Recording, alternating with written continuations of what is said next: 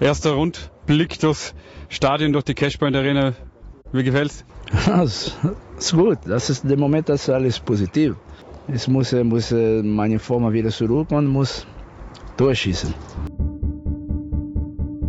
Du bist jetzt hier, wirst äh, in Alltag Tests absolvieren, medizinische. Wie groß glaubst du, sind die Chancen, dass du hier einen Vertrag unterzeichnen wirst? Ja klar, das ist der das ist die, die Plan. Ja, es muss, äh, das ist normal, dass ich im Fußball ein bisschen äh, gucke meinen Körper und Medizin und danach, wenn alles okay, ist kein Problem. Angenommen, alles klappt und du wirst in Alter einen Vertrag unterzeichnen, was dürfen sich die Fans von Ailton erwarten? Ja, das ist äh, normal. Ne? Das ist, ja, die, die, die Fans kennen Ailton. Ne? Ich habe lange gespielt in Deutschland. Natürlich, und wenn eine, eine große Spieler gekommen in einen Club, das ist immer ist interessant für die Fans. Äh, natürlich, und wenn es muss auch, auch ein Platz spielen, die Fans will muss ein Ailton Gas und durchschießen. Das ist normal. Ne? Ich will auch von den Fans ein bisschen äh, motivieren, nur, nur für mich, für die Mannschaft helfen. Und danach muss ich mit, mit dem Club nach oben. Ähm, ich muss 35 Jahre alt. Ich habe lange gespielt Fußball. Aber ich äh, noch nie gesehen, ein Spiel genau heute. Für mich das nicht Profimannschaft, das ist nicht Profifußball. Ich habe unglaublich. Und ja, für mich, ich hab, muss ungefähr eine Stunde kein Schiss, ein Tor, kein Ball für mich, kein Pass. Die Mannschaft, ich weiß nicht, welche Position im Platz, kein System, gar nichts. Ich habe noch nie gesehen, einen Fußball genau heute. Das ist schwer. Für Stummer, ich spiele genauso in diesem System oder muss diese Fußball schwer. Hier muss oder die beste Stürmer der Welt ich spiele genau in einer Mannschaft, genau hier oder ich spiele genau heute, ist kein Tor, es ist unglaublich. Nur Long Ball, Long Ball, das ist kein Fußball, das ist kein Fußball. Was muss besser werden? Das ist keine Ahnung, ich weiß nicht. Vielleicht nach Brasilien.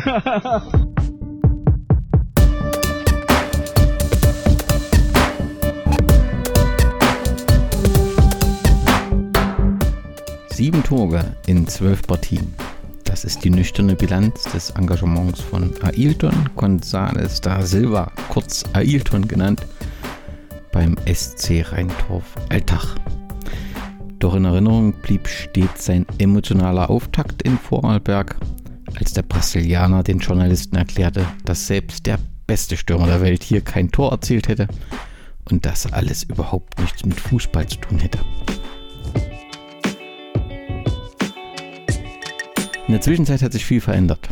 Der Dorfclub aus Altach hat sich fest in der Bundesliga etabliert und konnte bereits in Europa erste Spuren hinterlassen. Das Schnabelholzstadion ist ein echtes Schmuckstück und der mitgliedergeführte Verein arbeitet wirtschaftlich erfolgreich. Ein wichtiger Baustein dieser durchweg positiven Entwicklung ist eine sehr erfolgreiche Geschäftsstelle an deren Spitze steht Geschäftsführer Christoph Lengle, der sich seit dem Jahr 2000 für den SCR Alltag engagiert und im Podcast berichtet der Geschäftsführer über die Gründe seines Erfolges bzw. die Gründe für die positive Entwicklung des SCR Alltag.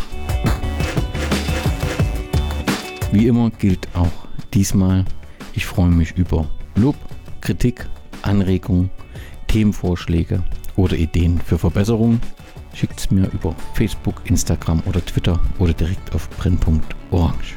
Und jetzt viel Spaß mit Ausgabe 143.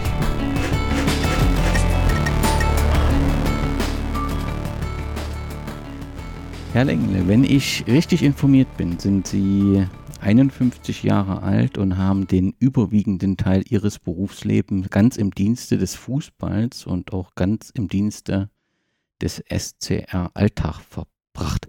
Haben Sie selbst auch gegen den Ball getreten und wenn ja, wie erfolgreich waren Sie denn? Ja, ich war wie, wie so viele im, im Kindesalter und im jugendlichen Alter ein leidenschaftlicher Fußballspieler. Habe bis allerdings nur bis zum äh, 12. Lebensjahr im Verein beim, wo kann es anders sein, beim SCR Alltag ähm, meine Schuhe zerrissen.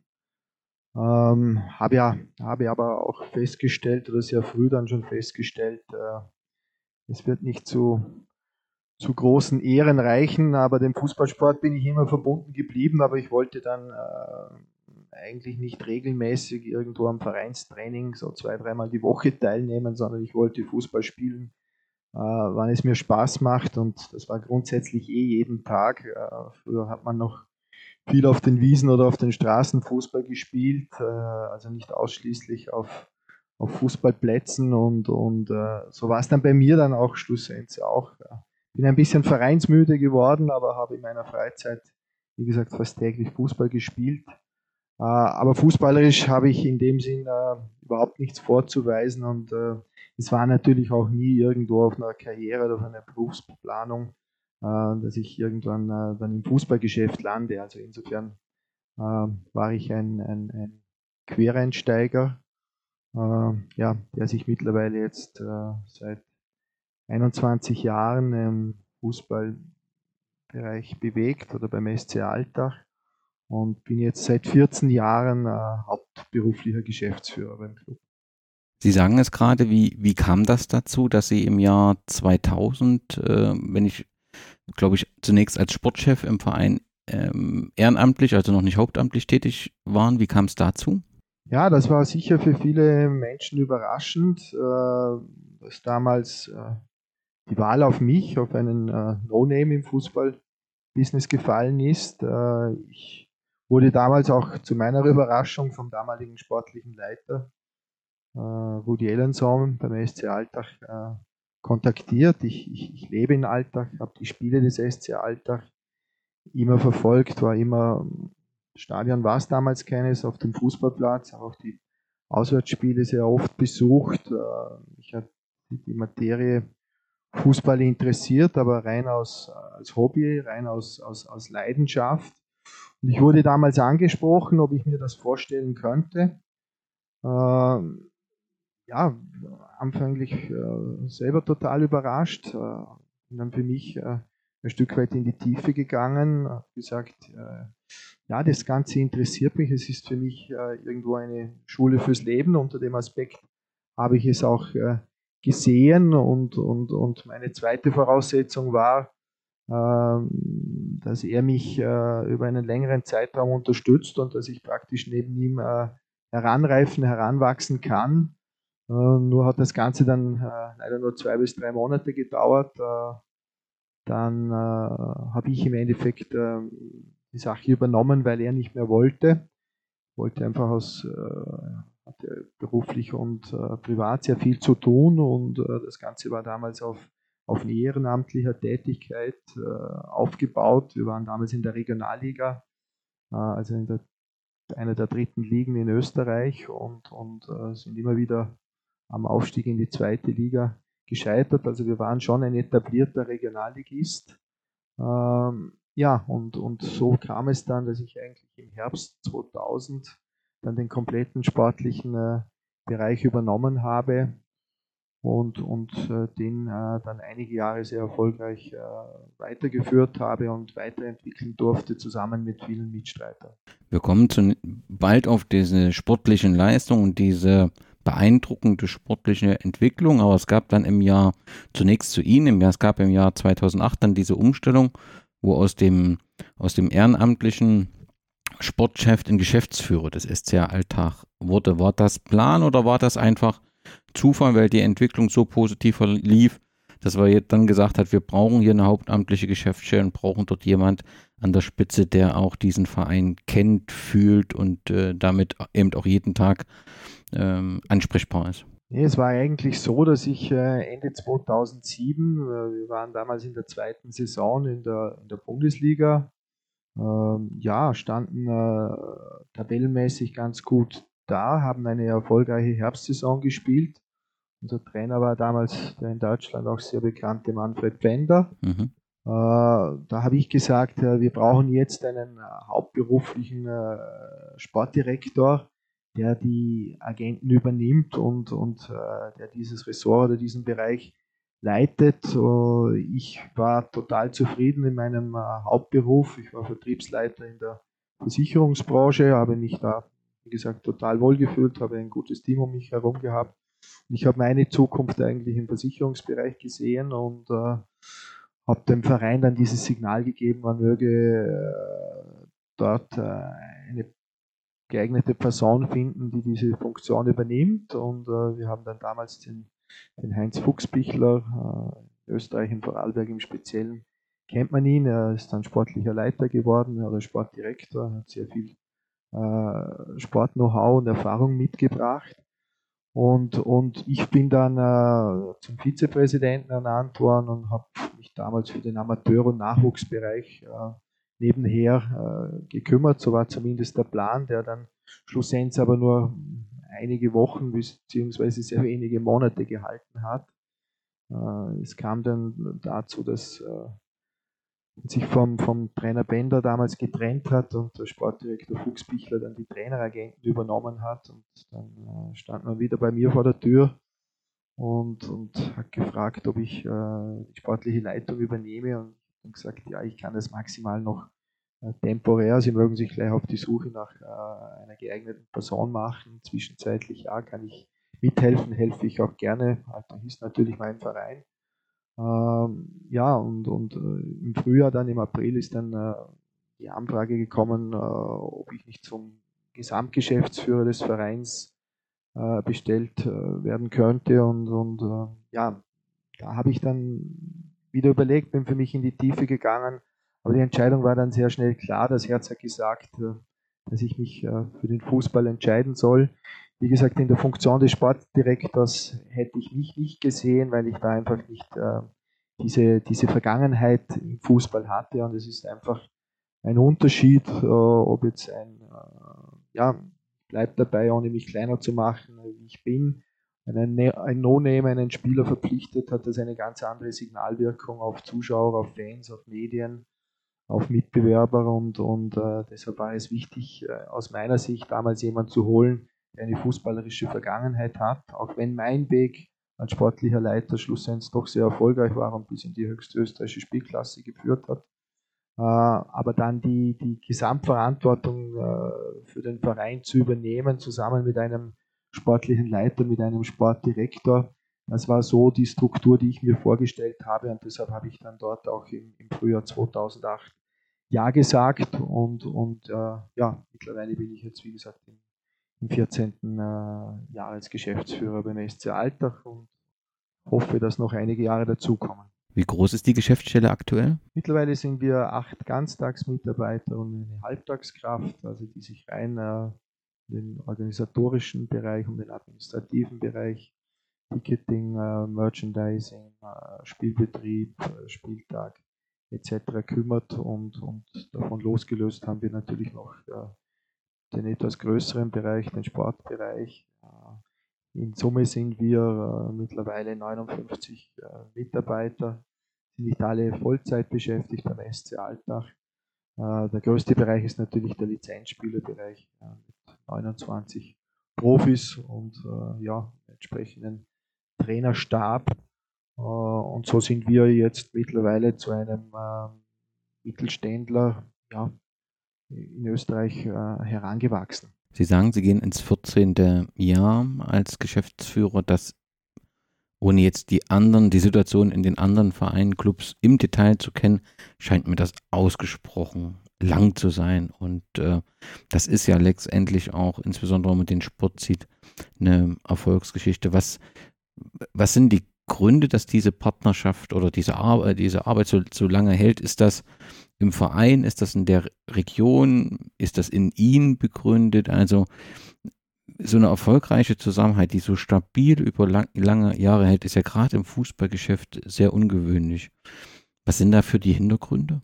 Ja, zum einen ist es in der Tat so, ich bin jetzt wirklich der Dinosaurier unter den Geschäftsführern in der österreichischen Bundesliga. Äh, ich habe in den all, all den Jahren natürlich viele kommen und gehen gesehen. Äh, also ja per se nichts, nichts Erfreuliches ist, wenn da eine gewisse Fluktuation, die der Beruf, die der Sport leider natürlich auch mit sich bringt, das gehört vermutlich teilweise auch äh, zum Geschäft. Was die Gründe waren, wieso ich jetzt mittlerweile auf äh, so eine langjährige Erfahrung beim SC Alltag zurückblicken darf. Äh, ich denke, ich habe den Verein mitentwickeln dürfen, ich durfte den Verein mitgestalten, kenne dadurch äh, natürlich den Club auch, äh, ja, wie man so schön sagt, fast in- und auswendig. Und, und äh, ja, bei uns ist es grundsätzlich so, egal auf welcher Position, wir wissen alle, wie schnelllebig das Fußballgeschäft ist und dass es teilweise auch ein, ein, ein Schleuderstuhl sein mag auf äh, gewissen Positionen. Auch ich war in all diesen Jahren äh, nicht immer unangetastet, das ist mir auch völlig bewusst und äh, das wird auch zukünftig so sein. Sollte der Erfolg nicht in dem Ausmaß äh, sich, sich wiederfinden und äh, ja, aber schlussendlich ist es so, dass wir uns schon dadurch auszeichnen, dass wir eine gewisse Ruhe bewahren, dass wir uns durch Kontinuität und, und Stabilität auszeichnen und auch so den Verein äh, im Prinzip mittelfristig, langfristig, nachhaltig weiterentwickeln wollen. Das sind unsere, unsere Tugenden und äh, im Verein gibt es hier sehr, sehr viele Mitstreiter, ob das im Präsidium ist, ob es im Aufsichtsrat ist. Äh, wie gesagt, man, man, man agiert besonnen, man kennt dieses volatile Geschäft Fußball.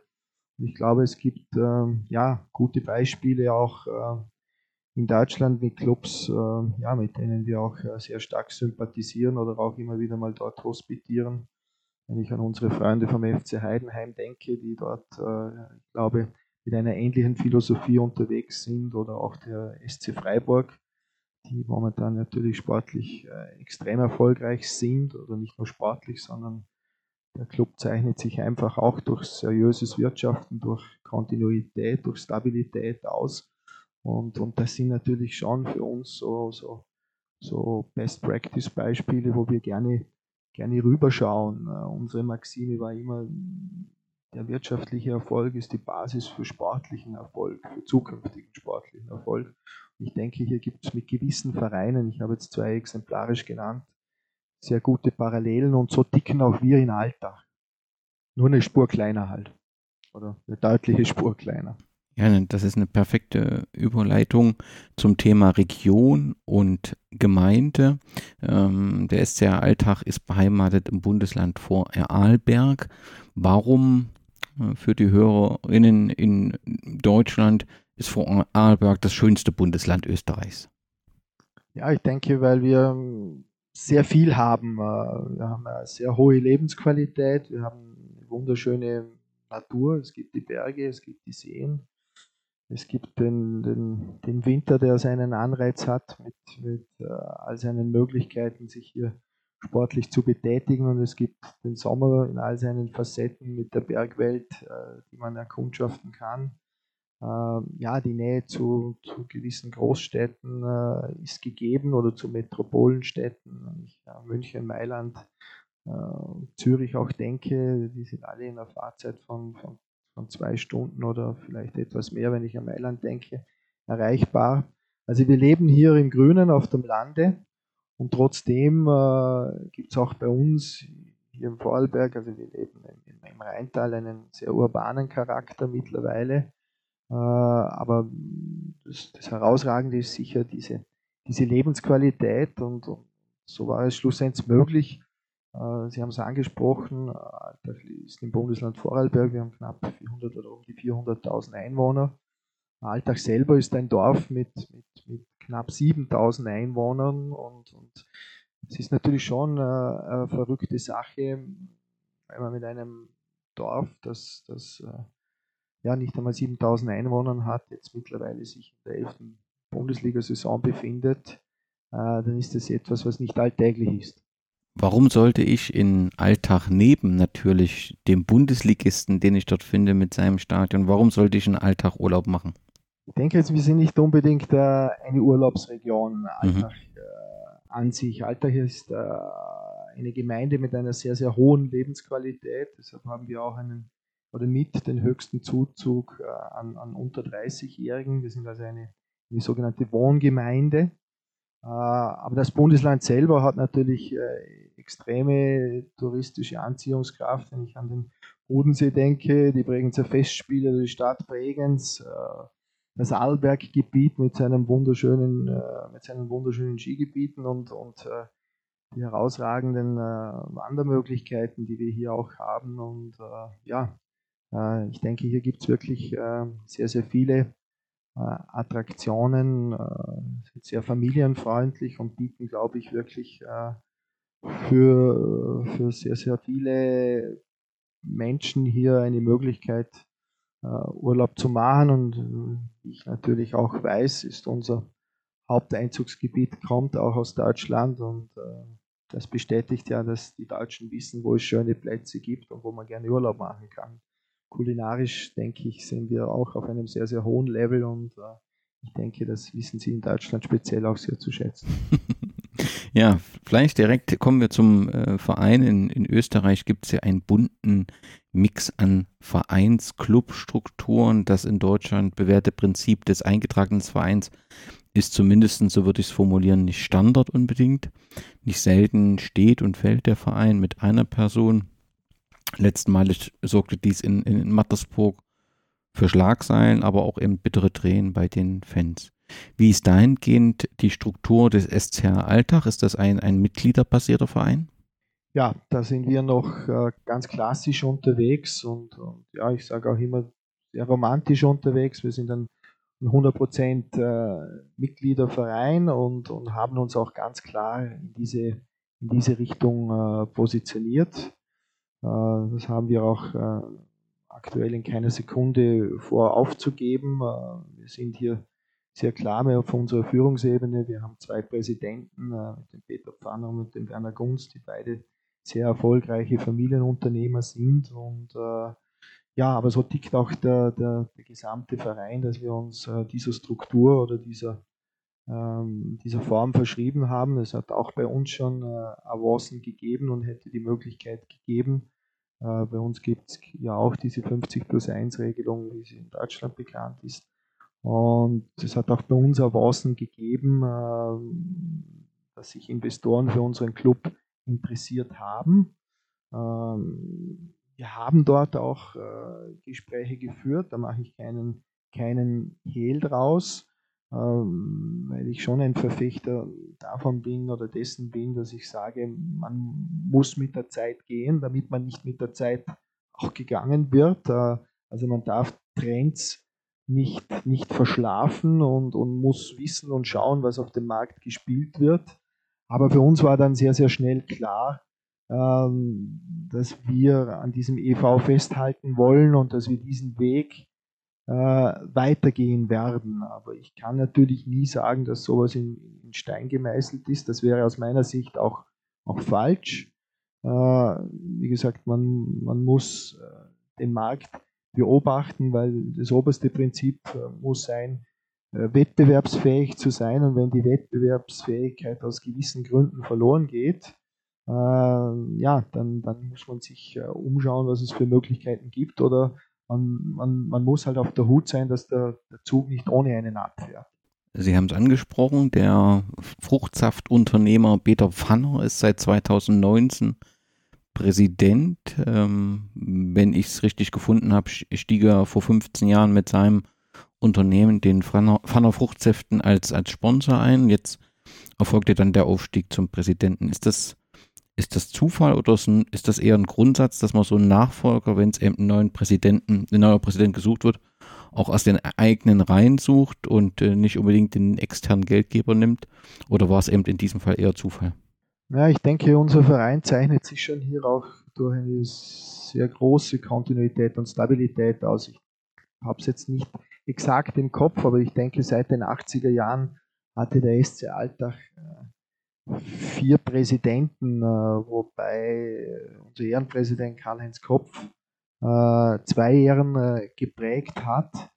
Und, und man schaut natürlich schon sehr gerne in den, in den eigenen Reihen und ob es da geeignete Leute gibt, weil es natürlich ein Riesenvorteil ist. Die Leute sind mit dem Club gewachsen, die kennen den Club dann teilweise ja natürlich sehr, sehr gut oder wie ihre Westentasche, wie man so schön sagt. Und äh, ja, deshalb ist es aus unserer Sicht natürlich schon ein, ein, ein, ein, großer Vorteil, wenn man sich mit Leuten umgeben kann, äh, von denen man weiß, wie sie tickt, die die Philosophie des Clubs mitgehen. Ähm, wenn man Leute von außen hereinholt, äh, birgt das unter Anführungszeichen auch eine gewisse Gefahr. Die haben auch äh, vermutlich äh, gewisse Vorstellungen, was, was äh, auch nichts Schlechtes ist. Also ich möchte das nicht falsch verstanden wissen.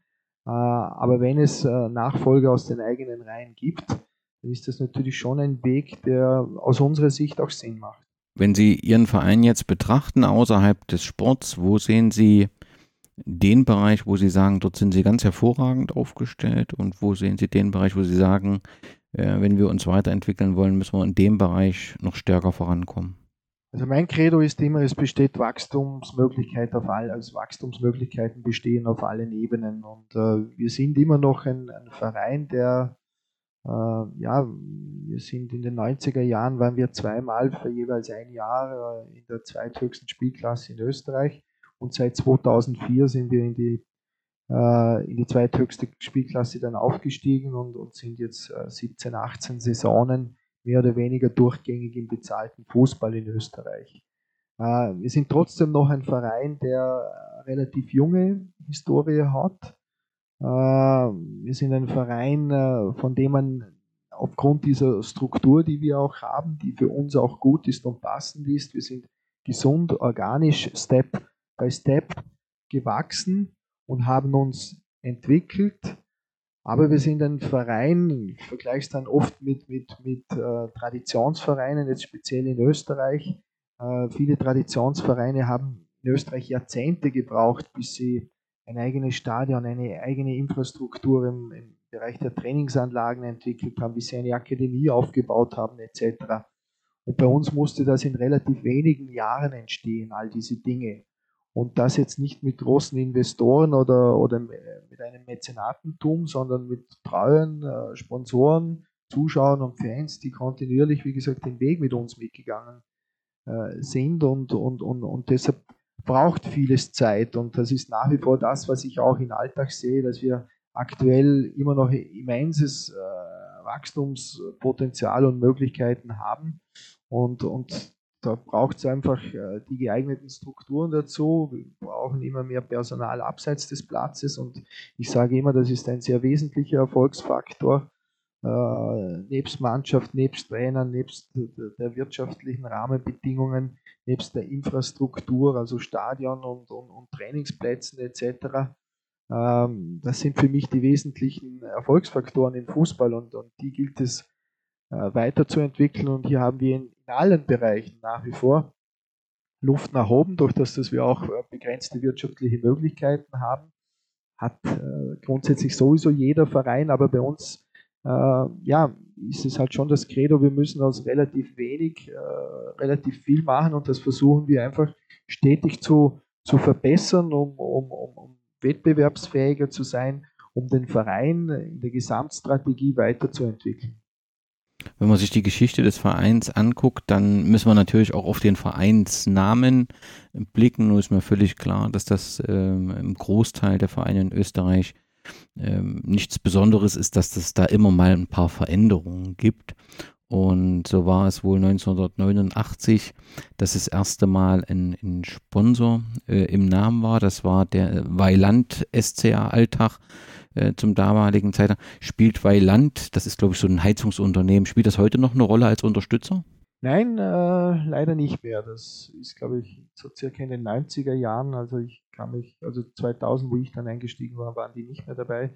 Irgendwo in den 90er Jahren äh, ist diese Partnerschaft dann äh, zu Ende gegangen. Und dann gab es bis Ende 2005 NUSC äh, Rheindorf Alltag.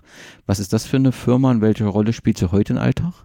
Ja, das, das ist eine Altacher Firma äh, Firma, die im Reinigungsbereich äh, unter, unterwegs ist. Äh, unser Ehrenpräsident mittlerweile auch, der Johannes Engel, hat über ja auch fast zwei Jahrzehnte die, die Geschicke des Vereines geleitet. Und er ist nach wie vor mit dem Verein verbunden und, und hat, wie gesagt, sehr lange aktiv äh, im Vereinsgeschehen mitgewirkt, sei es als Präsident äh, oder eine Zeit lang dann auch im Aufsichtsrat. Muss mich jetzt, wenn ich drüber nachdenke, fast korrigieren.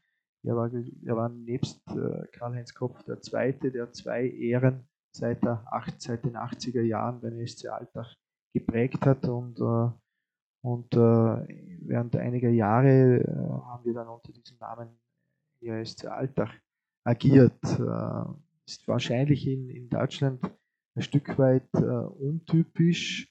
ja, der SC Alltag hatte in gewissen Phasen seines Daseins auch gewisse wirtschaftliche Probleme und da war es einfach äh, oberstes Credo, so viel wie möglich äh, Vermarktungseinnahmen zu generieren und deshalb hat man in, in, diesen Jahrzehnten auf diese Instrumente zurückgegriffen und, und das war dann auch 2005 der Fall, wo dann der Wechsel von Enyo auf Cashpoint äh, erfolgt ist. Man, man hat äh, aus einer gewissen Not heraus, sage ich mal, äh, das Namensrecht damals äh, so vergeben.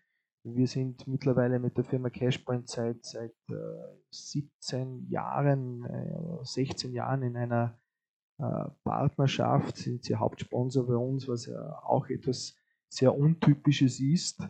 Und, und dieser, Namen, äh, dieser Name hat sich dann, äh, wie gesagt, damals so eingebürgert und, und äh, so ist es im Endeffekt jetzt auch heute, dass wir einen extrem verlässlichen, stabilen Partner an unserer Seite haben ähm, und, und äh, deshalb, wie gesagt, auch diesen Namenszug so tragen. Sie sprechen es an, das ist eine sehr, sehr lange Zusammenarbeit, da was sehr ungewöhnlich ist.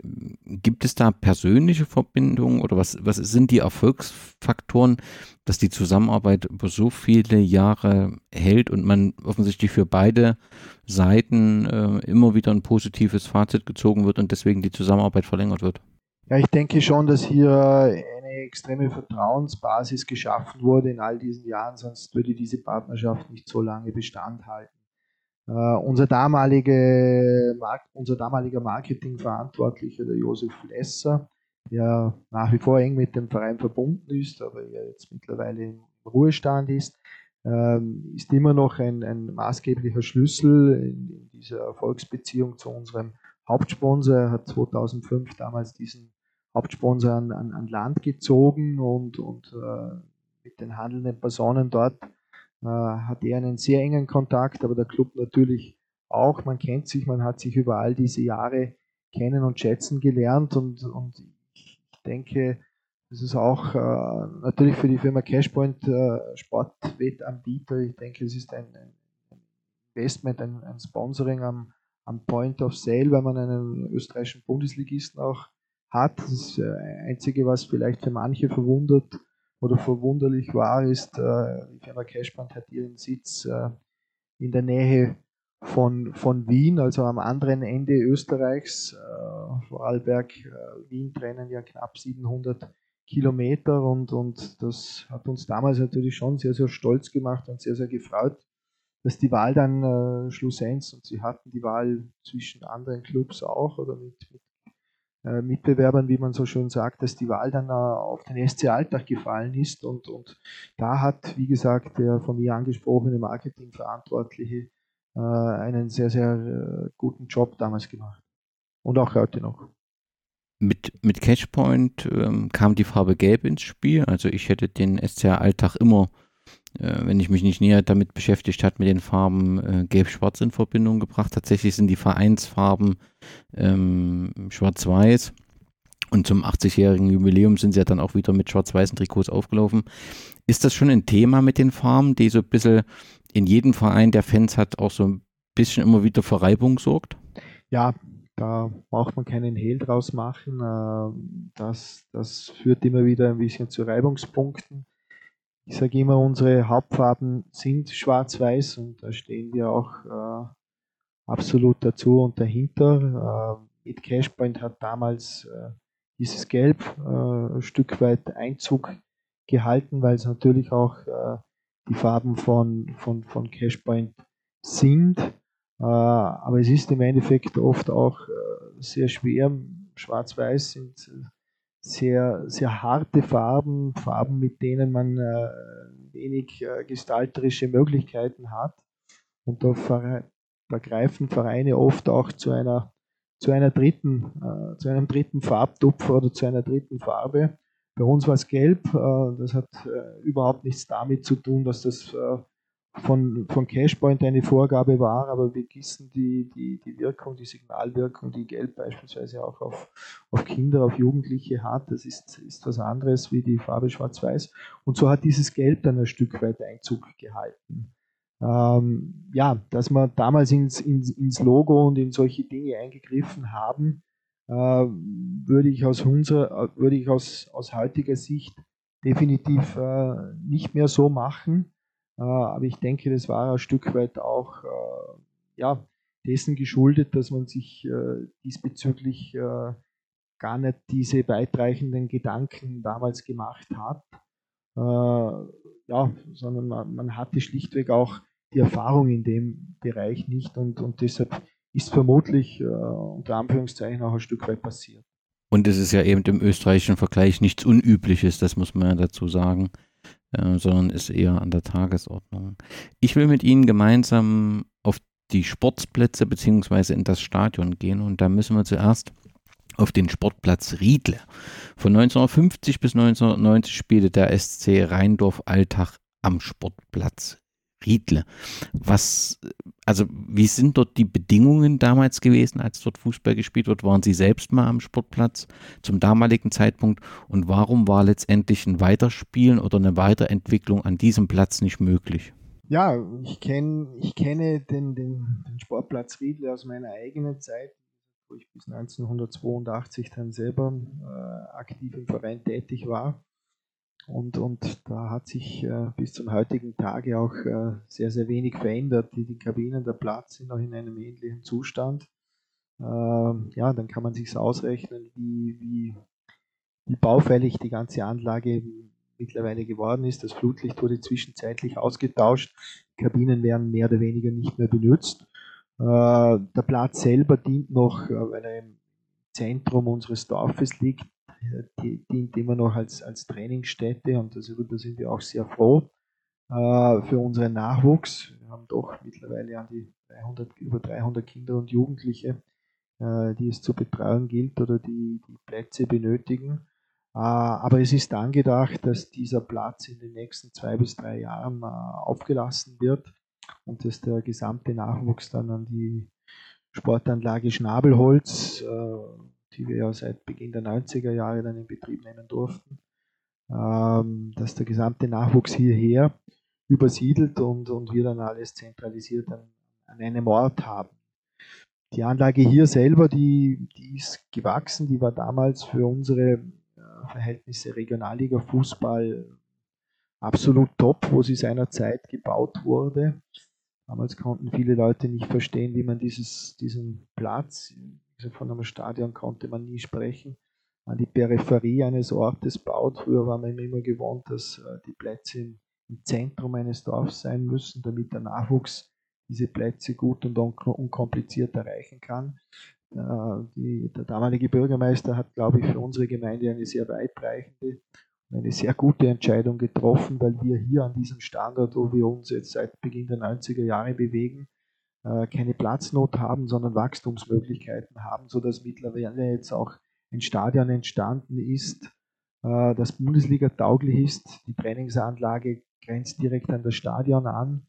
Wir haben mittlerweile hier vier, vier Fußballplätze, äh, die von uns genutzt werden und wir haben weitere Ausbaumöglichkeiten und diese werden wir auch brauchen.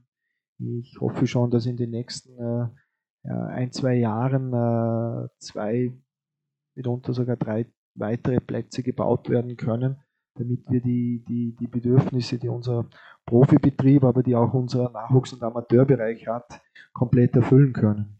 Können Sie ganz kurz, also der Sportplatz Riedle, habe ich verstanden, wird nur genutzt für Nachwuchs, der wird vielleicht noch zwei Jahre und so weiter genutzt, dann wird alles genau. auf das Schnabelholz konzentriert. Der Begriff Schnabelholz, wo kommt denn der her? Ja, ja, die Frage bekommen wir sehr oft gestellt. Die Erklärung ist sehr einfach. Die Parzelle hier, wo, wo, wo seinerzeit äh, äh, die, die Fußballanlagen gebaut wurden, nennt sich Schnabelholz und, und von daher war es nah, naheliegend, das Stadion äh, Schnabelholz zu nennen. und, und das ist, wie gesagt, der, der historische Hintergrund dieser Namensnennung.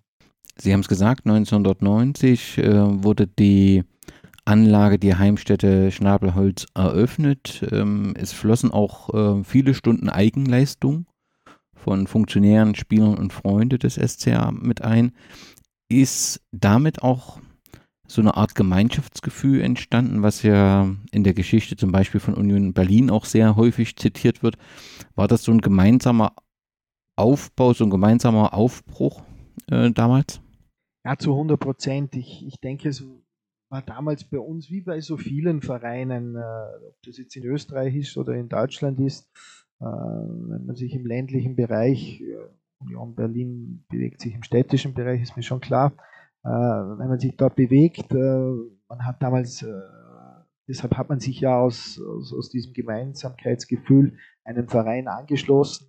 Fußball hat einen fasziniert, hat einen motiviert. Und so war es damals auch bei, bei diesen Leuten beim SC Altach. Die haben unheimlich viel Herzblut und, und Ehrenamt in die Entwicklung, in den Bau dieser Anlage gesteckt. Und, und da war bei keinem das Ziel, dass der SC Altach irgendwann irgendwo in der Bundesliga spielen soll, sondern man hat es aus Freude am Fußballsport, aus Freude am gemeinsamen Tun gemacht. Und, und ohne diese ja, ohne diesen Einsatz, ohne diese Pioniere von damals wäre der Erfolg von heute auch nie möglich gewesen. Und was wunderschön ist, durch das, dass ich auch selber ein Altacher Kind, ein Altacher Junge bin und, und, und diese Leute natürlich auch kenne und, und wenn man Fotos von früher anschaut, äh, man begegnet sich jetzt auch laufend im, im Stadion, im Dorf oder bei Bundesliga-Heimspielen oder bei Nachwuchsspielen oder Amateurspielen.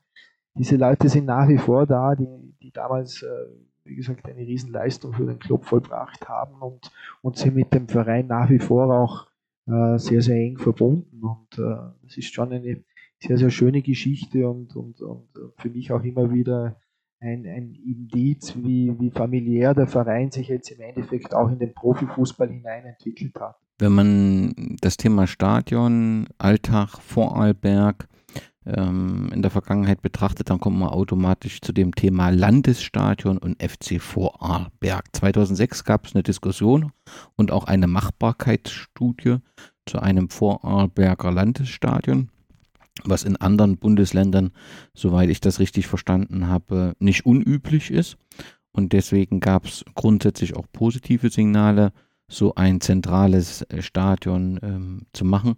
Warum konnte dieses Projekt, Projekt letztendlich ähm, ähm, nicht funktionieren? Ähm, kann ich nicht zu 100% beantworten. Ich denke, die Frage müsste man vermutlich noch verstärkt der Landespolitik dann schlussendlich stellen. Äh, natürlich waren wir damals als SC Alltag auch äh, in diese Gespräche äh, mit, mit äh, eingebunden. Äh, es gab damals, ich denke, im sicher an die vier Vereine. Ich denke, Bregenz, Dornbirn, Lustenau und, Alltag waren sie in etwa die, die Protagonisten. Äh, schlussendlich wird es wahrscheinlich daran gescheitert sein, dass es zu viele Clubs gegeben hat, die ihre eigenen Interessen verfolgt haben und, und die dem Thema Landesstadion äh, nichts abgewinnen konnten. Äh, ich bin da ein bisschen gespalten. Äh, ich bin äh, oft schon der Meinung, man sollte vielleicht eine Sache ordentlich machen und sich auf die fokussieren, ähm, wie, wie, wie drei, vier Geschichten äh, nur so zu 50 Prozent zu machen oder nicht, nicht, nicht zu 100 Prozent irgendwo dahinter zu stehen. Äh, schlussendlich ist die Diskussion damals dann, oder es wurde so entschieden, wie es entschieden wurde und, und äh, es hat sich dann aber schlussendlich herauskristallisiert, dass äh, der, der den längeren Atem hat, der wird zur Nummer 1 werden. Und ähm, im Endeffekt ist es auch so, dass wir, ja, wenn man die Tabellen seit äh, der Spielzeit 2005, 2006 hernimmt, ähm, ja, dann waren wir in allen Tabellen äh, Nummer 1 im Vorarlberg und haben diesen Status jetzt auch seit, seit 17 Jahren äh, mittlerweile erfolgreich äh, verteidigt und, und äh, unseren Vorsprung, speziell was jetzt die Infrastruktur und was das Stadion betrifft, auch und auch die Trainingsbedingungen äh, betrifft, äh, haben wir sehr, sehr erfolgreich und konstant ausgebaut. Äh, es ist ja immer nur davon die Rede, dass man äh, ein Stadion benötigt, um, um Bundesliga zu spielen. ich denke, man braucht auch professionelle Rahmenbedingungen dazu. Und da gehören Plätze dazu, da gehört ein, ein professionelles Trainingszentrum dazu. Mit dem Stadion alleine spiele ich noch nicht Bundesliga. Ähm, ja, aber das war damals, äh, wie gesagt, die Entscheidung, die so getroffen wurde und so ist dann jeder, jeder Verein äh, aus meiner Wahrnehmung heraus seinen Weg gegangen. Die Antwort wird, würde genauso ausfallen, wenn ich Sie zum FC Vorarlberg ähm, frage oder sagen Sie da, da gab es nie Gespräche und da hatten wir auch nie irgendwie Intention, äh, dort mit zu diskutieren. So einem, zumindest das habe ich das ein paar Mal gelesen, dass es solche Gedankenspiele gab äh, aus mehreren Clubs und ich nehme an, das wird aus dem Bereich sein, den Sie gerade genannt haben, einen zentralen Club zu machen, der dann auch vom Land gefördert wird. Also wenn ein Verein für solche Gespräche offen war, dann war es der SC Altach, denke ich. Ähm, wir, so wie ich es vorher gesagt habe, unser, unser Denken war schon der, die Kräfte zu bündeln und, und, und zu schauen, dass wir einen äh, konkurrenzfähigen, einen wettbewerbsfähigen Bundesligisten zu stellen. Das ist, das ist unser Thema, das ist unsere Intention, der wir was abgewinnen können. Aber das Kirchturmdenken ist bei uns in Vorarlberg, äh, ja, traue ich mich schon zu sagen, leider oft äh, sehr, sehr ausgeprägt. Und deshalb war dieses, diese Diskussion äh, eigentlich dann auch gar nicht möglich, äh, die irgendwo groß weiterzuführen. Wir für uns haben dann schon äh, sehr früh erkannt, äh, dass wir uns sehr, sehr stark mit der Region identifizieren wollen und mit der, mit der mit der Region Vorarlberg auch äh, den Weg gehen wollen. Wir haben immer sehr viel Wert darauf gelegt, dass wir Spieler aus der Region in unserem Kader haben. Wir haben auch gewusst, dass wir aufgrund der Kleinheit, die, die ein Dorf mit 7000 Einwohnern mit sich bringt, äh, wir müssen ein größeres Resonanzfeld ansprechen. Deshalb ist unser, unsere Vision SC Alltag der großgeschrieben der Fußballclub für Vorarlberg, auch, auch unsere Vision, die wir verfolgen. Also wir, wir sehen uns als, als einen Bundeslandvertreter. Wir möchten ein Stück weit äh, weg von diesem Dorfclub-Image. Wir sind stolz auf Alltag, stolz auf unsere Heimatgemeinde, aber wir möchten auch äh, ein breiteres Publikum in, in, in Vorarlberg ansprechen und möchten, wie gesagt, der Verein sein, der Vorarlberg äh, österreichweit in der höchsten Spielklasse vertritt. Und wenn es dann halt einmal äh, ein Sahnehäubchen gibt, auch einmal international äh, die Region Vorarlberg vertritt, so wie es uns 2015 und 2017 gelungen ist. Und deshalb haben wir uns da schon äh, ein Stück weit breiter aufgestellt oder breiter gedacht. Und, und äh, ich denke, dass es auch für uns in der Zukunft äh, weiter dieser Weg sein soll. Wir sind sehr stolz und sehr froh, hier leben zu können und leben zu dürfen. Und, und, und äh, Vorarlberg ist in so vielen Regionen äh, Spitzenreiter. Äh, wir haben 18 Weltmarktführer hier. Wir sind äh, vor einigen Jahren zur siebten innovativsten Region weltweit gekürt worden. Also es gibt sehr, sehr viele äh, Parameter, die unser Bundesland auszeichnen und, und äh, wir wünschen uns, dass, dass in die Wirtschaft einfach noch mehr Glaube in den Fußball kommt. Wir haben nicht diese ganz große Vergangenheit und, und Tradition. Wir haben auch auf dem Briefpapier leider keine Titel, die wir nachweisen können, was natürlich in der heutigen Zeit immer schwerer und schwerer wird, äh, aufgrund des Ehrenmeister oder weil die Schere halt weiter auseinander geht. Aber der, die, dieser Glaube, an dem arbeiten wir Tag für Tag, dass wir noch mehr, äh, es gibt sehr viele Industriefirmen hier, die sehr, sehr viele Möglichkeiten hätten, aber die es natürlich jetzt nicht unbedingt äh, aus, aus marketingtechnischen Gründen äh, die Notwendigkeit haben, in den Fußball zu investieren, wenn dann wahrscheinlich nur unter dem Aspekt des Standortmarketings. Und, und da versuchen wir uns einfach äh, verbessern, zu verbessern tagtäglich und, und, und unseren Weg kontinuierlich zu gehen, um, um Schritt für Schritt den einen oder anderen Partner noch dazu zu gewinnen. Und deshalb ist für uns die Region und, und äh, so wichtig und liegt uns äh, als Vorarlberger natürlich auch am Herzen. Aktuell liegt das Fassungsvermögen bei 8500 Zuschauern. Sie haben es gesagt, das ist kontinuierlich ausgebaut worden, kontinuierlich erweitert äh, äh, worden. Ich glaube, eine Fluglichtanlage, das ist alles dazu gekommen, das richtige Licht, dass die Lizenzbestimmungen alles äh, erfüllt werden konnten. Ähm, ein Thema gab, das war als äh, Alltag äh, in Europa äh, für Aufsehen sorgen durfte und da mussten sie nach Innsbruck äh, reisen. Ist das aktuell, im, wäre das aktuell immer noch notwendig, wenn Sie sich sportlich qualifizieren würden? Oder was braucht es noch, um im Alltag äh, Europapokal spielen zu können? Ja, Sie sprechen es an, das war damals, wie gesagt, der ganz große Wermutstropfen, äh, dass wir hier bei uns, Vorarlberg oder in unserem Stadion, äh, nicht international spielen konnten. Wir waren dann sehr, sehr froh, äh, dass wir in Innsbruck aufgenommen wurden und 2015 und 2017 die Spiele auch dort austragen durften.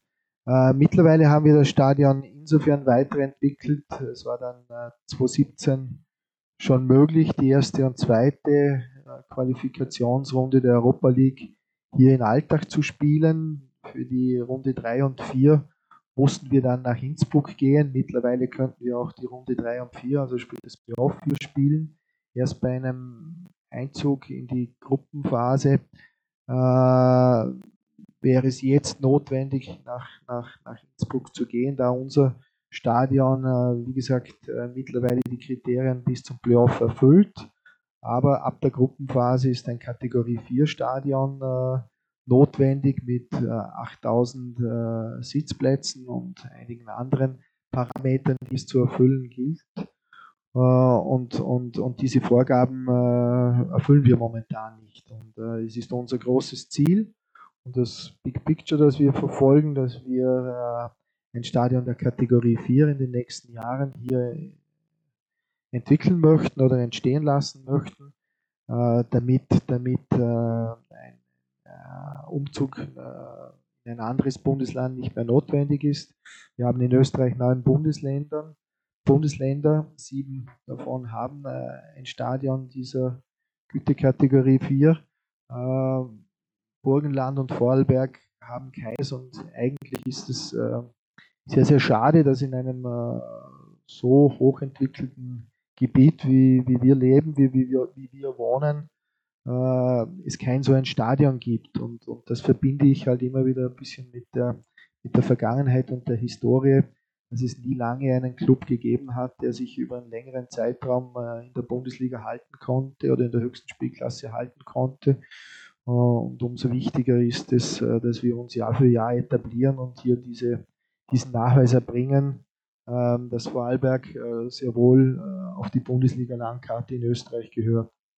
Nun ist der SCR-Alltag einige Zeit in der Bundesliga, aber es gibt einen zweiten Verein aus der Region, der sich anschickt, aufzusteigen. Das ist Austria Lustenau und Sie haben es ja angesprochen, das gehört natürlich dazu, wenn man so eng beieinander ist, gibt es da auch eine entsprechende äh, Rivalität. Aber äh, wir hatten im Vorfeld äh, des Podcasts die HörerInnen äh, gefragt, äh, was gibt es denn für Fragen, was sollen wir denn den Geschäftsführer fragen? Und da tauchte natürlich das Thema auf, was passiert denn, wenn im nächsten Jahr Austria Lustenau aufsteigt und braucht ein Stadion. Wären Sie denn im Schnabelholz willkommen und könnten dort spielen oder wird es die Anfrage gar nicht geben?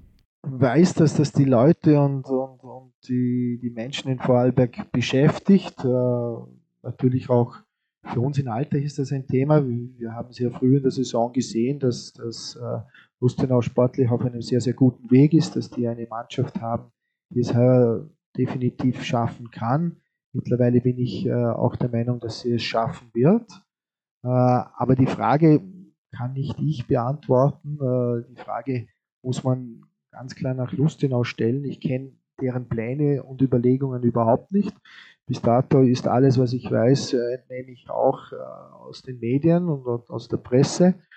Und, und da ergibt sich für mich ein ganz klares Bild. Äh, sie sind sehr sicher, dass sie ihr eigenes Stadion bauen und ihren eigenen Weg gehen. Und, und so soll es dann auch sein. Und schlussendlich ist es nicht unsere Aufgabe, die Probleme anderer zu lösen. Und, und, und deshalb kann ich zu dieser Frage zum aktuellen Zeitpunkt auch gar nicht sagen, weil es auch äh, bis dato keine Anfrage an uns gegeben hat. Okay, aber das ist ja dann letztendlich eine klare Antwort, wenn es keine konkrete Anfrage gegeben hat, dass man, oder dann liegt die Vermutung nahe, dass man das versucht, anders zu lösen. Ein Thema, äh, ist die Fanszene. Der SCR-Alltag darf sich freuen, eine Fanszene oder eine wachsende Fanszene zu haben. Wie läuft die Zusammenarbeit zwischen Verein und Fans? Also aus meiner Sicht äh, sehr gut. Äh, ich, ich, ich denke, mit Fans gibt es immer in gewissen Bereichen äh, Auffassungsunterschiede. Aber ich denke, unsere Szene hat sich über all diese Jahre sehr, sehr gut entwickelt. Dass es mal den einen oder anderen Ausrutscher gibt, gehört, denke ich, auch dazu. Aber die sind größtenteils auch immer wieder im Rahmen gewesen und, und äh, Fans sind für uns äh, wichtig. Wir alle haben gesehen, äh, wie, wie sich Spiele anfühlen, äh, wenn keine Zuschauer im Stadion sind. Wir mussten diese Erfahrung leider machen, Wir befinden uns jetzt leider aktuell ja wieder in Österreich im vierten Lockdown und stehen jetzt wieder vor zwei Heimspielen ohne Zuschauer. Das ist etwas, ähm, ja, das wir eigentlich gehofft haben, dass das nicht mehr passiert. Vor fünf, sechs Wochen hat das, glaube ich, keiner geglaubt, dass das nochmals notwendig wird. Jetzt ist es so, also wie gesagt, Fans äh, ein ganz, ganz wichtiger Faktor und ich denke, es sollte auch äh, in allen Bereichen nach Möglichkeit immer ein, ein, ein, ein Miteinander und uh, keinesfalls ein Gegeneinander sein. Man muss Verständnis, gegenseitiges Verständnis äh, aufbringen. Es gibt auch Grenzen, die werden teilweise von gewissen Fans auch äh, überschritten, äh, aber die zähle ich dann auch nicht zu diesen wirklichen und zu diesen wahren Fans, über die wir jetzt eigentlich sprechen. Ähm, ja, aber ich denke, es ist wichtig, dass äh, viel kommuniziert wird, dass ein offener Austausch stattfindet. Und, und mit den vernünftigen Leuten kann man da, glaube ich, dann auch die, die, die richtigen Entscheidungen treffen, äh, damit sich äh, das Ganze atmosphärisch und, und äh, auch im Stadion ähm, die Stimmung äh, dadurch weiterentwickeln kann. Und Fans können auch in gewissen Bereichen auch immer wieder mal positive Impulse liefern, äh, die uns als Verein auch in der Gesamtstrategie dann auch wieder weiterbringen. Im, Im März hat der Verein gemeinsam mit Fans ein Innovation Lab Projekt gestartet. Was verbirgt sich hinter dieser Idee bzw. dem zugehörigen Portal? Und wird es konkret, gibt es äh, da schon Umsetzungen? Ja, das war eine Idee, die während eines der, der, einer, einer der Lockdowns äh, durch, durch einige Sympathisanten in unserem Verein geboren wurde. Sind, bei uns bringen sich sehr viele Leute ehrenamtlich äh, beim Verein ein in den verschiedensten Bereichen, Facetten.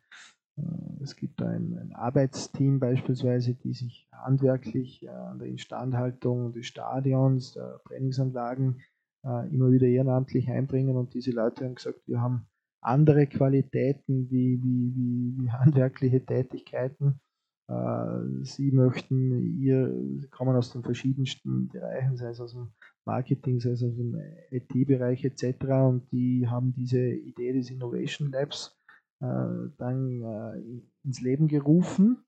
Ähm, die haben dann eine entsprechende Homepage diesbezüglich auch äh, entworfen und, und haben dort Anfragen entgegengenommen und äh, die bringen sie dann äh, an den Verein weiter, all ihre Ideen und die sammeln wir da und die werden dann gewertet und, und manche dieser Ideen werden dann auch umgesetzt. Also ich glaube, ich habe jetzt nicht die genauen Zahlen im Kopf, aber es werden circa die 30 Ideen und, und, und drei, vier dieser Ideen sind äh, mittlerweile auch schon umgesetzt worden.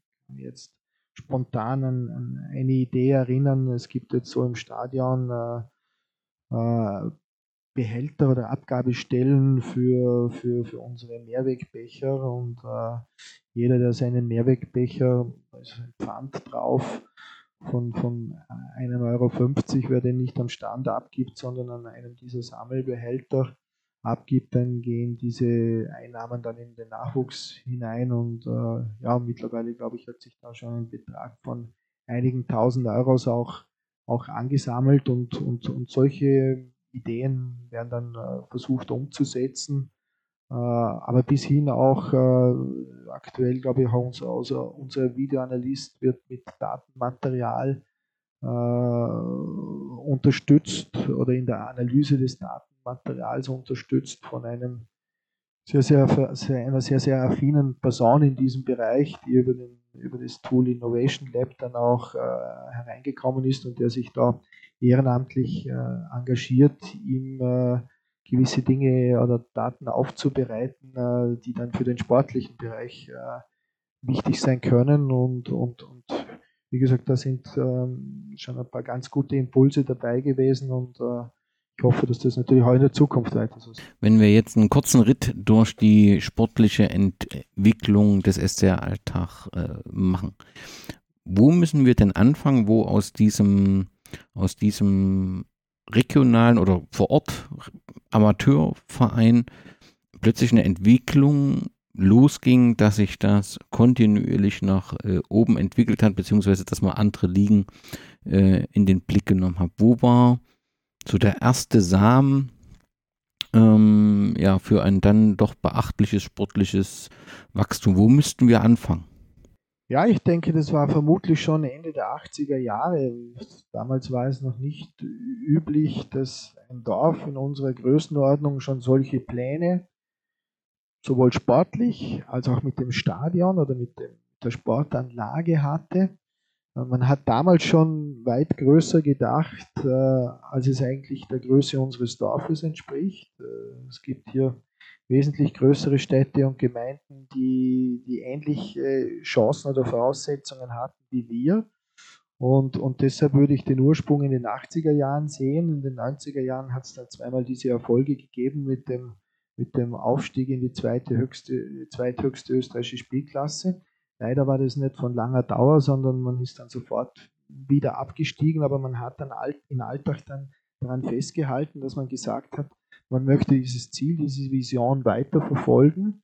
Äh, wie gesagt, es hat dann aber auch Jahre gegeben, wo der sportliche Erfolg ausgeblieben ist und, und, und man wirtschaftlich auch an Grenzen gegangen ist, wo das Ganze auch auf, auf relativ dünnem Eis dann äh, unterwegs war.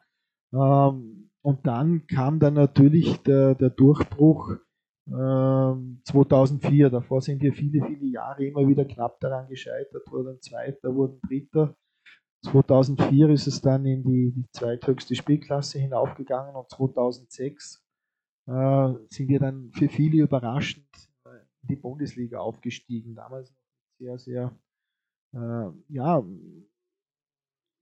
ich möchte nicht sagen amateurhaften, aber mit, mit, mit, mit noch nicht sehr, sehr professionellen Strukturen sind wir aufgestiegen in die höchste Spielklasse und, und äh, ja, wenn man dann einmal dabei ist in der höchsten Spielklasse, äh, ja, dann wird das äh, zu einer gewissen Sucht, möchte ich fast sagen. In dem Fall ist Sucht sehr positiv behaftet. Man möchte einfach ständig dabei sein. Man möchte gegen diese großen Clubs spielen aus, aus, aus äh, Österreich, aus Wien, aus der Bundeshauptstadt oder gegen Red Bull Salzburg. Uns ist es dann glücklicherweise auch sehr oft gelungen, äh, solche Clubs zu schlagen. Und so hat sich dann der Verein weiterentwickelt. Und das Thema, äh, wir haben uns immer gesehen, irgendwo mit unserer Lage sehr zentral in, Europa, sind gewisse Fußballstädte nicht sehr weit weg, haben uns dann auch äh, im südamerikanischen Raum sehr stark umgesehen. Wir hatten Spieler aus Costa Rica sehr früh hier,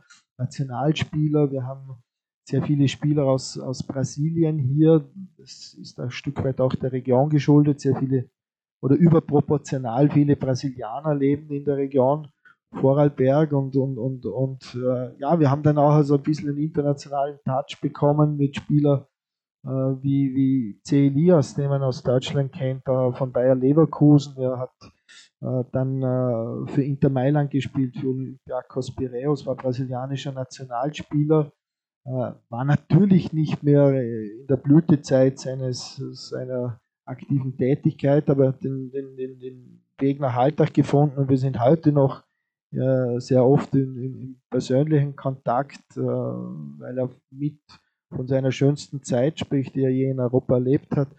Wir haben auch einen, den Ailton, Gonçalves da Silva, Ailton, der Ailton von, von Werder Bremen hat eine halbe Saison äh, für uns gespielt. Wir haben uns auch getraut, äh, ein paar verrückte Dinge zu machen. Ähm, Ailton hat in elf Spielen sieben Tore für den SC Alltag geschossen, war natürlich auch über seinem Zenit, aber das waren natürlich schon sehr, sehr äh, interessante Geschichten und, und, und, und tolle Attraktionen.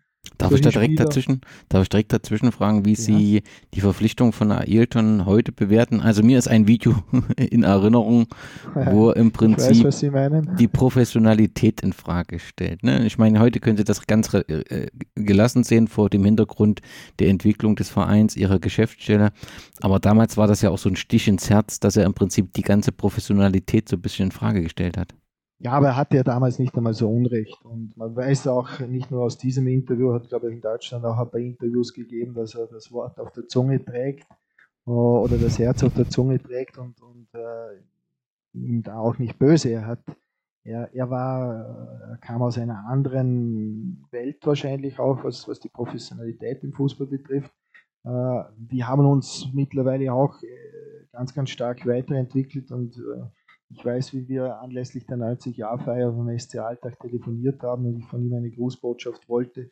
Er hat sich sofort erinnern können, er hat sofort äh, die Bilder vom Stadion sich angeschaut, von den Trainingsanlagen im Internet, sich dann gemeldet und hat äh, gesagt, das nicht mehr wiederzuerkennen. Äh, war ein großartiges Gespräch und, und äh, ja, aus heutiger Sicht äh, waren diese Dinge damals auch wichtig und vielleicht ein Beispiel, wir haben damals, glaube ich, in der Bild am Sonntag, ohne jetzt Werbung für irgendjemand zu machen, eine Doppelseite als SC Alltag bekommen. Äh, die hätte ohne Ailton nicht gegeben. Äh, äh, ja, man muss dann immer das, das große Ganze auch mit berücksichtigen und, und, und dann darf auch mal so ein so eine Aussage unter dem richtigen Licht verstanden wissen. Sie sind ähm, 2014 dann wieder in die Bundesliga aufgestiegen und zwar mit Carajo, nämlich mit ähm, einer historischen Saison, der erfolgreichsten, erfolgreichsten Saison eines Aufsteigers, ähm, haben sich damit auch äh, für Europa qualifiziert. Was war damals das Erfolgsgeheimnis? Wurde Alter auch so ein wenig von den anderen Bundesligisten unterschätzt oder war das einfach ein sehr, sehr starker Kader damals? Ja, ich denke, es war eine sehr verschworene Einheit, die schon im Aufstiegsjahr 2013, 2014 herangewachsen ist. Äh, wahrscheinlich eine Mannschaft auch mit einer, die sehr, sehr gut zusammengestellt war. Es waren, wenn ich an den damaligen Kader denke und wenn ich sehe, wo die Spieler von damals dann äh, zu welchen Vereinen die gewechselt sind, äh, dann steckte da einfach ein, ein großes Potenzial dahinter. Und es war ein verschworener Haufen, wie es immer ist, wenn besondere Mannschaften besondere Erfolge feiern. Und so war es dann möglich, dass wir in der Saison 2014-15 mit 57 Punkten äh, den Allzeitrekord eines Aufsteigers in Österreich äh, damals geknackt haben. Damals war es noch eine Zehnerliga, mittlerweile haben wir in Österreich ein anderes Format mit einer Zwölferliga. Äh, und äh, ja, das war schon ein, ein herausragender Punkteschnitt. Und, und der Grundstein aber, wie gesagt, lag darin, dass die Mannschaft oder der Kern der Mannschaft äh, auch ein paar Jahre beieinander war und, und reifen konnte und wachsen konnte. Äh, aber wie es der Erfolg dann auch mit sich bringt, ähm, haben einige Spieler konnten dann wechseln, konnten in lukrativere Ligen zu lukrativeren Vereinen wechseln und, und, und sind dann ihren Weg gegangen. Das hat uns natürlich wirtschaftlich auch ein paar Einnahmen beschert oder ein paar Transfereinnahmen. Äh, sportlich traurig natürlich noch dem einen oder anderen nach und würde ich heute noch ganz gerne in Alltag sehen. Ähm, Sie waren dann 15, 16 und 17, 18 in, in Europa unterwegs. Wir hatten es schon angesprochen, in den Qualifikationsrunden und bis in die Playoffs gekommen. Sie haben es gesagt, Sie mussten die zweimal auswärts spielen, die Heimspiele auswärts dann in Innsbruck, was organisatorisch auch eine Herausforderung für Ihre Geschäftsstelle war. Kann man zusammenfassend fragen, hat sich ähm, die Europa League finanziell gelohnt oder ist eher, muss man das auch wieder im Gesamten betrachten, dass man halt nach Europa äh, teilnehmen konnte, Werbung für die, für die Marke SCR Alltag machen musste, muss man das mit berücksichtigen? Also für uns war es Werbung, war es Erfahrung und äh, es war ein, ein, extremer Aufwand, eine extreme, Belast, eine extreme Belastung äh, für alle Mitarbeitenden, sowohl im sportlichen als auch im organisatorischen Bereich. Aber ich glaube, keiner, der der diese, diese Zeiten hier in Alltag erlebt hat, äh, möchte nur eine Sekunde äh, von dieser Zeit missen. Das waren einfach äh, riesige Erfahrungen. Ich denke, Sie haben mich vorher gefragt, ob wir national unterschätzt wurden. Da würde ich sagen, nein. In Österreich hat man gewusst, wer wir sind, wie wir uns mittlerweile entwickelt haben.